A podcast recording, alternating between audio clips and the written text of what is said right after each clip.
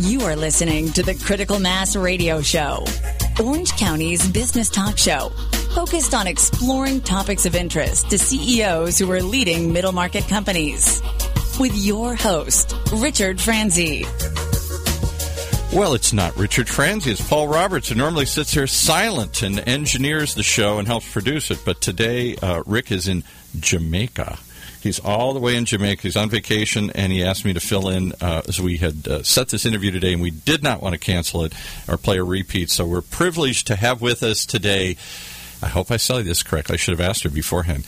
Debbie Fragner, is that it? Yes, exactly. Okay, I didn't I didn't muffle it. Usually I'm good for one uh, one screw up here.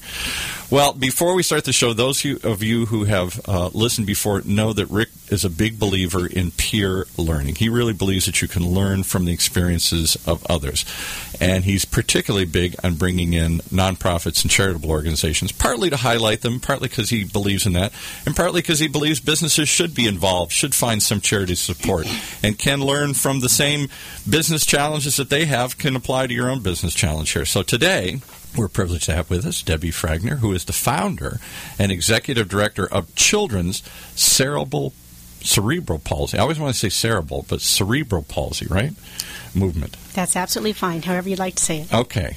What is children's cerebral palsy? I, I, I, think I know, but make sure I understand it here. What is it? And then tell us how you got into this. Well, Children's Cerebral Palsy Movement is a nonprofit, a 501c3 nonprofit that uh, actually started uh, formally in mid February of this year with our 501c3 determination. And our commitment is to stand in the gap for all children with cerebral palsy and to reshape their future. Uh, so I'd like to tell you a little bit about that today. Okay. And what before you tell us about it, what drew you to this cause? Was this something uh, personal? Uh, story that drew you into this? Had you just been in uh, nonprofit work before? How did you get involved with this movement? Well, you know, thanks for asking that. As a matter of fact, I've never been in nonprofit work before, and indeed, this could not be more personal. I happen to, to be the mother of a nine year old daughter with cerebral palsy, and for nine years, my husband and I have been standing in the gap for our daughter, realizing the extraordinary need uh, for early intervention, critical early intervention, as well as taking a whole body approach to healing. Hmm. And so we we've been very very busy doing that. Um, you know, in terms of my own background, um, I actually have 23 years of professional sale, mid-level sales management mm-hmm. experience. Mm-hmm. I'm a graduate of UCLA and worked was fortunate enough to work for a number of Fortune 500 companies like Starbucks, Walt Disney, wow. Nestle, Swarovski Crystal, etc. And you know, in in my career, I found that what I was best at and what I loved the most uh, was in building powerful, committed relationships. Mm-hmm. I was very, very good at that. I am very good at that. And I also have an extraordinary creative spirit. I'm a real innovator at heart. And so it really excites me to uh, make something out of nothing. Right. And uh, so that's a little bit about um, about my background. So your daughter was born. She was born with cerebral palsy. Yes, actually, um, you know, I was happily doing my career and and uh, ended up getting married for the first time late in life. And my husband and I were, you know, blessed enough to be pregnant. Uh, and lo and behold, my daughter was born three months premature mm. at a very low uh, birth weight of less than three pounds and uh, in utero she ended up having a traumatic brain bleed, oh. uh, which you know made for a very complex uh, couple of months for her in the beginning in the neonatal intensive care unit, and uh, really set the trajectory for what our last nine years have been like. Yeah, changed your life over or immediately here. Changed right? changed our lives completely but and not you, know not all not all. Did you have to did you have to stop working and become a caregiver? Were there resources that you could tap into, or was it insu- I can't imagine what you do with a child with cerebral palsy. I, that, it's got to be a twenty four hour a day need. You know, this is, uh, you know, cerebral palsy is in a way kind of like autism. Uh, there are various degrees of severity, and uh, in our particular case, our daughter is age nine, and although she's progressed so tremendously, and several doctors have actually referred to her as being a miracle child Hmm, just because right. of the huge, huge strides she's made based based upon you know her hard work and our efforts. Um, the reality is, at age nine, she's still presently unable to stand or walk on her own, and she wears braces on both legs. So, you know, Paul, to answer your question, That's the image I have in my mind of people who have uh, cerebral palsy, or I think of what, what did FDR have? Did F, Franklin Delano Uh, was? Polio. polio? He had polio. He so had polio, and I'd like to be talking about that a little bit today. yeah, so uh, they all seem to blend together in my mind here to separate cerebral palsy here and, Well, and define it for us. I here. just I just want to say something here. So to answer your question, because because my husband and I just knew intuitively that early intervention was going to be the key to shore up our daughter Maddie's long-term prognosis and function yes i absolutely walked away from corporate america from the life that i knew and devoted every moment of my day every, every moment of my day for the last nine years to you know caring for her Absolutely. uh, which you know her needs are great advocating for her and making sure that she got she's gotten all of the therapy that she uh, that she needed um, cerebral palsy, you asked me, you know, to kind of define it for Yeah. you. Uh, it, it's actually extremely common. I didn't realize it at the time. Hmm. I but didn't either. I know palsy is uh, has to do with movements or shaking movement. My mother had alls uh, had Parkinson's, which is another sort of motion disorder or whatever. But I, I don't know where.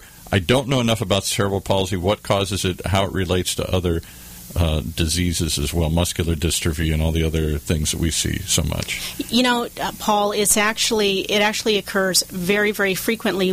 It occurs in one out of 323 live births Oh wow! in America. Uh, it is very often related to prematurity, um, but it could also happen, you know, up to age two. It could be diagnosed up to age two. It's the most common motor disability, even much more prevalent than muscular dystrophy. And, you know, we talk about one in 323 children. I want to really put that in perspective for you uh, from a national perspective, there are right now 500,000 children under the age of 18 with cerebral palsy in America. But what I have come to find out is that there is woefully very little funding for rehabilitation for hmm. these for these children and as a result of my daughter's expressed desire to learn how to do something new in the fall of 2014 this was something this was an activity that had you know previously been thought to be completely impossible mm-hmm. for ch- for children with cerebral palsy. And you know I have to be honest and say it stymied me for quite a while. But you know being the red charger that I am I, I dug I dug in. I started doing tons of research reading you know, research articles on cerebral palsy, on Parkinson's, on stroke rehab. I started burning up the phone wires literally around the U.S. and Canada, uh, bending the ear of every cerebral palsy expert, dance expert, researcher, medical doctor, you name it, that I could get my hands on. And I found out a couple of things in the process. I found out that, um, you know, based on some real advancements in the realm of Parkinson's and stroke, because there is money for that kind of rehabilitation. Absolutely. We've Uh, had the Stroke Foundation in here last week, and we certainly had a lot of people talk about Parkinson's disease. It's uh, as the baby boomers get older, there's greater and greater occurrence of both of those. Yeah, so absolutely. So what I found in doing this research is that, you know, there were some promising results that were stemming out of Parkinson's and stroke rehab that I that, you know, myself and these experts felt that we could parlay those results. We could stand on the shoulders of of that very good data and we could adapt some some of those interesting techniques And does this to have to do with brain stimulation? Because obviously Parkinson's and strokes affect your brain. There's some part of your brain that it becomes dysfunctional here, or cut off, or shut off in a stroke. And I'm, I'm guessing by the name cerebral, cerebral, that has something to do with the cerebellum, the brain here. Yes, with the brain function. But what we were finding uh, from from the rehab in these various areas is that if you take an activity that is highly motivated, motivating to an individual, and you do it with rigor and with frequency and in the presence of live music Hmm. that actually that primes the brain for neuroplasticity or rewiring that the brain could actually be healed and so as i'm talking to these Wow. experts i'm thinking wow The brain can rewire itself somehow around the damaged area here. isn't that isn't that amazing It's what So- they've hoped of for uh, people that have uh, that are quadriplegic and whatnot. That some find another way for those things to function here. Or with stroke victims, I know that my father had a stroke before he died, and it was that learning to redo things again here. Find another way to teach his brain to do that. Well, so exactly. So, you know, I, I was becoming, you know, I went from kind of a place of dismay or depression into a place of, wow, you know, hope that there were some really intriguing things that could be done. But at, at the same time that I was, you know, reading the research and learning that, um, I actually started finding out some other things that I didn't know that were very alarming. And that is that, you know, Speaking of alarms, we have a fire engine driving by here. But, right. but you know, as it turns out, these 500,000 children in America that I mentioned to you, uh, you know, the situation is actually much more bleak than I ever would have known uh, because I was focusing on my own child. But it, it turns out that once these children age out of the system at age 18, you know, suddenly, as we already talked about, there has been very little funding. Uh, They're on their own. they're- they're basically- the families have to take care of them from that point on. They're basically on their own. There are very few doctors that know how to deal with them. There are no therapies, of course. At that point, you have a situation oftentimes of social isolation, very limited physical activity. Hmm. And what do they just tell you that we've tried everything? That's it. This is this is their your daughter's going to be like this for the rest of her life. Well, you know, I have to tell you from the way the medical community has treated cerebral palsy is that it's a static, non progressive condition. It is what it is, and make the most of it. But I have to say that from the very first moment, whenever anyone ever even insinuated that to me, I basically said, "Talk to the hand. I'm not listening to that. We have a we have a different plan, and we put that in place." And it was because we didn't listen to that, and we invested our lives, our money, our time uh, in early intervention. You know, my daughter's for nine years, Paul. She's done up to ten therapy sessions per week on top of full time school, and she's Wow. in general education. Uh, and so you you can only imagine just how So you have her in the general education population. She's not in a special needs class or whatever. Uh, We started out there, but you know she's a very bright and capable girl, and she works extremely hard. And so we were able to, you know, bridge over into general education. We've been delighted to be there. Um, All of which, for those of you who don't know, I know something about this because another terrible. I jo- adopted a girl who had special needs, and she we had to get her into these classes. And it, yes, they're wonderful, but if you can bridge over, as you said, into regular classes, it's much more demanding. You're really challenging your daughter uh, at, at a very much higher level, and and she has to pick up on stuff much more because there's fewer te- the teacher to student ratio is much greater or whatever. It is more kids uh, each student each teacher's watching, right? Well, imagine having a general education classroom that has, on average, 32 children Right. in it with one teacher. And, you know, they're not necessarily equipped to have a child with special needs. So, although on the one hand it's been extremely important to be in a general education world for our long term. Um, you know, future and success, it is not without its challenges Right. because that limited funding that I mentioned to you, that at a national level that uh, relates to research and rehabilitation also dovetails directly into the education system, and there's very little money educationally to support these kids either. Let me just take a quick break. Let's let some of this soak in, and then I really want to dive into what is it that you're doing to reach, to achieve these miraculous results, and then what your foundation is doing or what your movement is trying to do to spread this to others. So, hang on. We'll be right back after this word from our sponsors. Richard Franzi is the author of two popular business books for CEOs. His first book, Critical Mass The 10 Explosive Powers of CEO Peer Groups, was the first book ever written on the secret value of CEO peer groups. His second book, now with newly updated information, is Critical Mass The Power of CEO Guiding Principles. Richard's books contain powerful information to help CEOs running middle market companies gain valuable insight to improve their decision making skills. Richard's books are available as paperbacks or Kindle versions from Amazon.com. To find them, Richard Franzi in the search box. All right, fascinating stuff here. Um, let me see if I can summarize this again. So, your daughter was born with cerebral palsy, and the doctors say this is a static condition. It is what it is, it will never get better. So, you can make her comfortable, you can help her as much as you can, but she's not going to improve. That's basically what that's the diagnosis for cerebral palsy. Yes, exactly. And you said no. I look at other things like strokes and Parkinson's and whatnot brain stimulation, other sorts of programs, and they're having great success or some success getting people to improve. If they can do it, why can't we do it?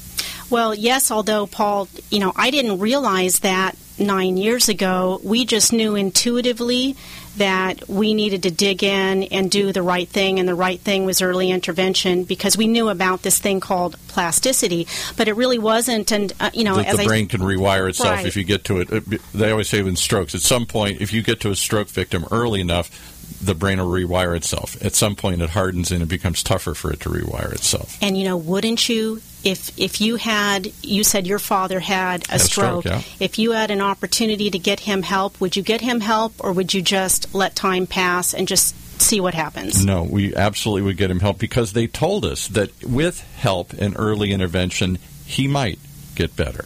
No promises, no nothing, but there's a possibility.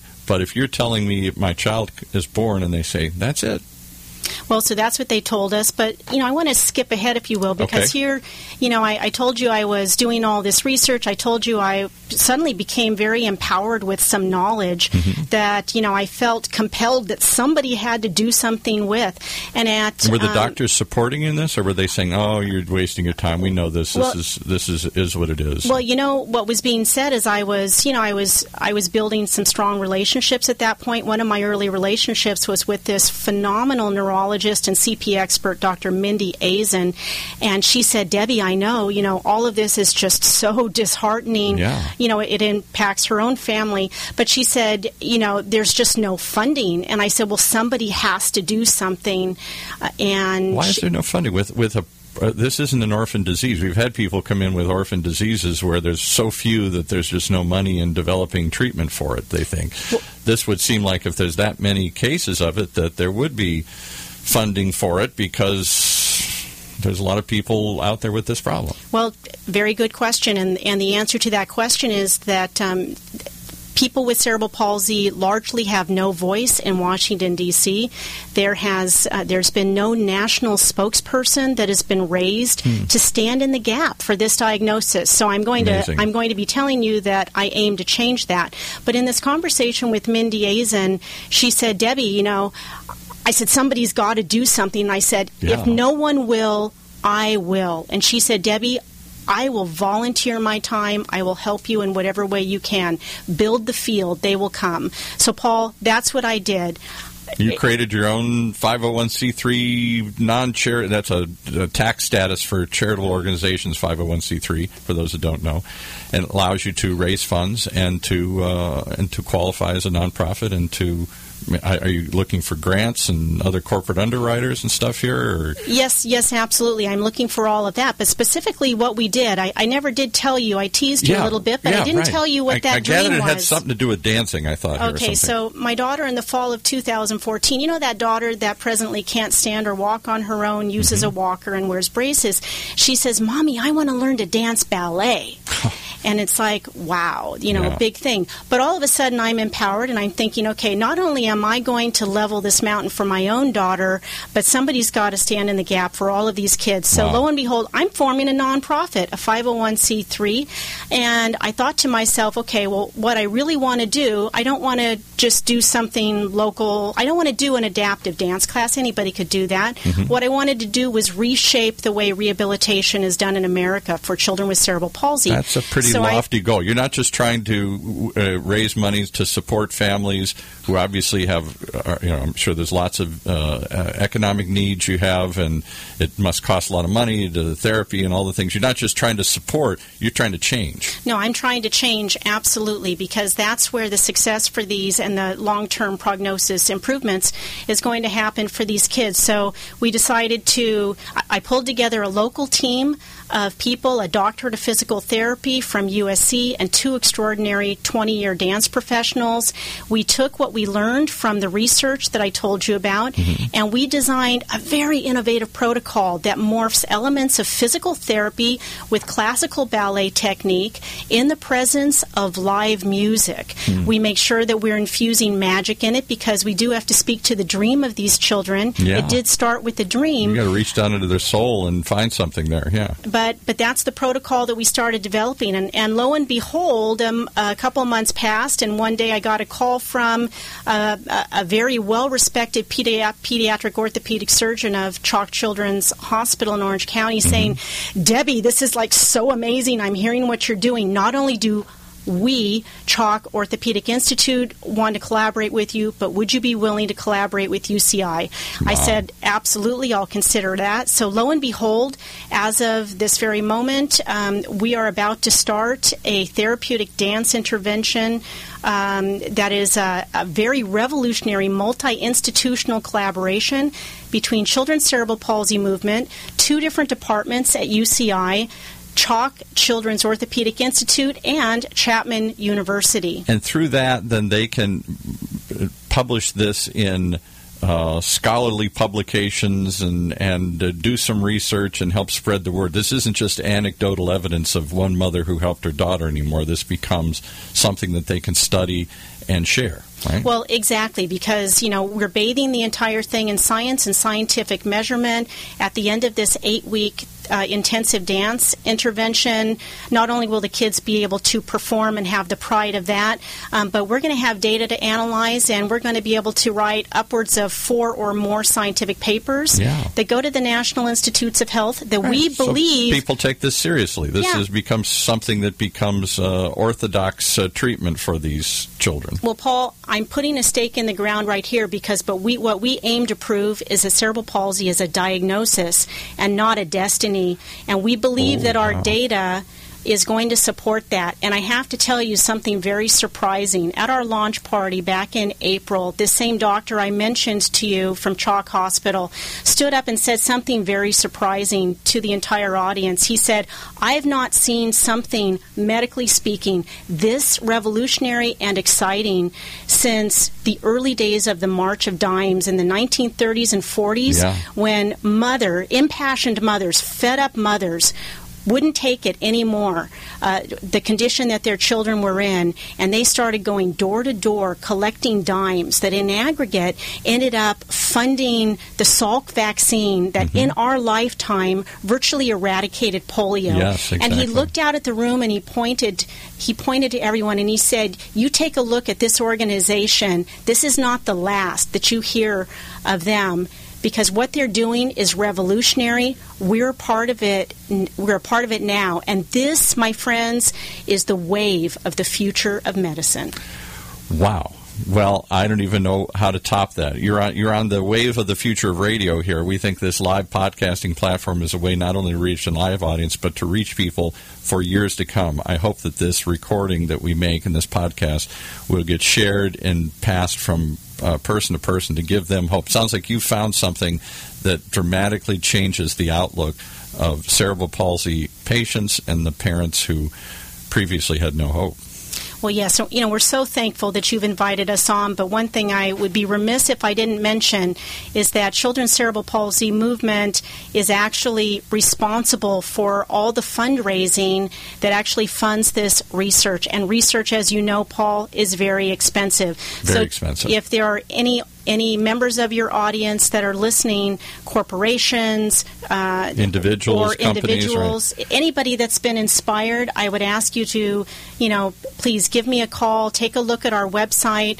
We desperately need funding. Um, we'd love to have some professional services volunteer donated to us because the thing that's amazing is we're doing all of this largely on a voluntary basis. Yeah, right.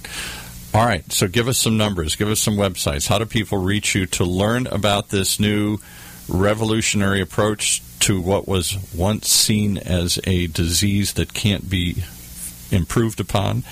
You've come up with some exciting studies. You've done it with your own daughter. And was she able to dance? Was she able to do the ballet? Was she able to uh, live her dream out of this? Well, I'll tell you what, she's going to be entering the dance studio along with 10 other kids, and we're going to be just, you know, marveling at that uh, come early July. So I hope you'll keep track of us. I hope you will too, and I hope you'll tell us if people can come out and see that. So give us some websites, phone numbers. How do they find you? How do they get involved? We can be found at www.children's cerebral palsy movement.org. And spell cerebral because it, I, again, it's spelled cerebral, so that's why I want to say it that way. But traditionally, it's been pronounced without the R in it. So, the cerebral is C E R E B R A L. So children's plural cerebral palsy P A L S Y movement.org. And uh, my telephone is 714 746 4085. 714 746 4085. And if anyone's interested, we're going to actually be uh, in person all day tomorrow from uh, from 11 to 6 at Whole Foods in Fashion Island. So Oh, you could come and talk to us there. Okay, well, I encourage people to go out. I love the name of it, calling it a movement, because you're obviously dealing with creating movement in these children that have terrible trouble moving. You're you're teaching them, showing them, uh, rewiring, helping them rewire their brains so they can move again in ways they didn't think were possible, like dancing. And hopefully, it's a movement. Hopefully, it changes the way the world views this and the way the community diagnoses it and deals with it here. It's a movement to change things. Well, absolutely. And we believe that at the intersection of art and science, life change can begin. And we aim to prove that. Okay. Well, you, you, I can't top all these quotes you've got. You came well prepared, and I'm very inspired, and I urge everybody to look at it again. Give us the website one last time. Children's Cerebral Palsy Movement, www.childrens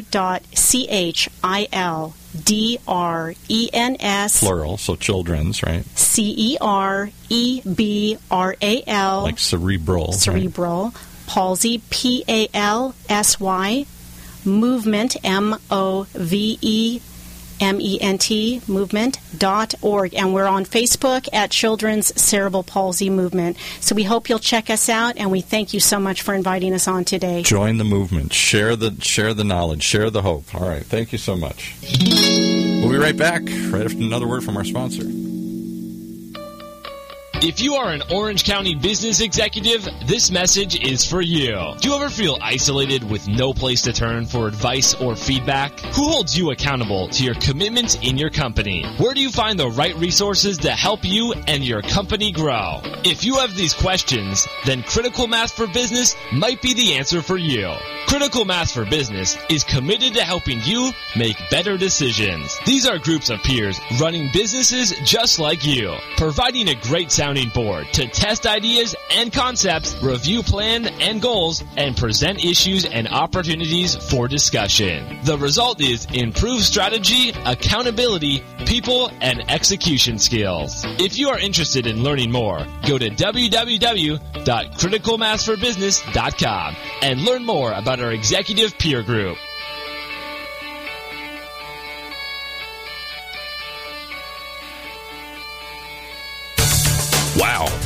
Marketing predictions are out for 2015, and marketing success is changing.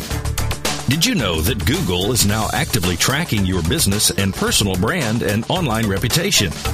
Online and offline marketing has changed. Google is driving more than 85% of your traffic. And if your brand is inconsistent or has poor mobile usability, your rankings and traffic can suffer in 2015.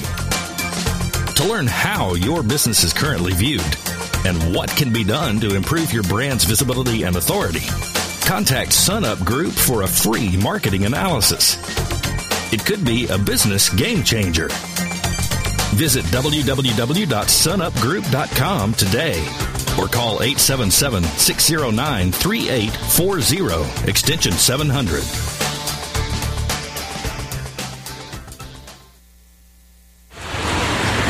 On the observation deck of the Empire State Building to demonstrate how much material waste management recycles. As North America's largest residential recycler, last year alone, Waste Management recycled 12.9 million tons. How much is that? Let's do the math. Carry the six. It's enough to fill this building more than 27 times. With experience like that, we're bound to have a program that can help your business recycle. Talk to Waste Management or visit thinkgreen.com. When you use the Premier Rewards Gold Card from American Express, the rewards points can keep on multiplying. Buy three with triple points on airfare. Buy two with double points on gas and groceries. And a single point for pretty much every other dollar you spend on the card. Then, start choosing from over a million rewards to redeem all those points. Apply today and the annual fee for the first year is on us. Call 1-800-AXP Gold or visit AXPGold.com. The annual fee for the card is $175. See terms, conditions, and restrictions at AXPGold.com. Bye bye. You have been listening to Critical Mass Radio Show Business Talk Show, focused on exploring topics of interest to CEOs who are leading middle market companies. With your host, Richard Franzi.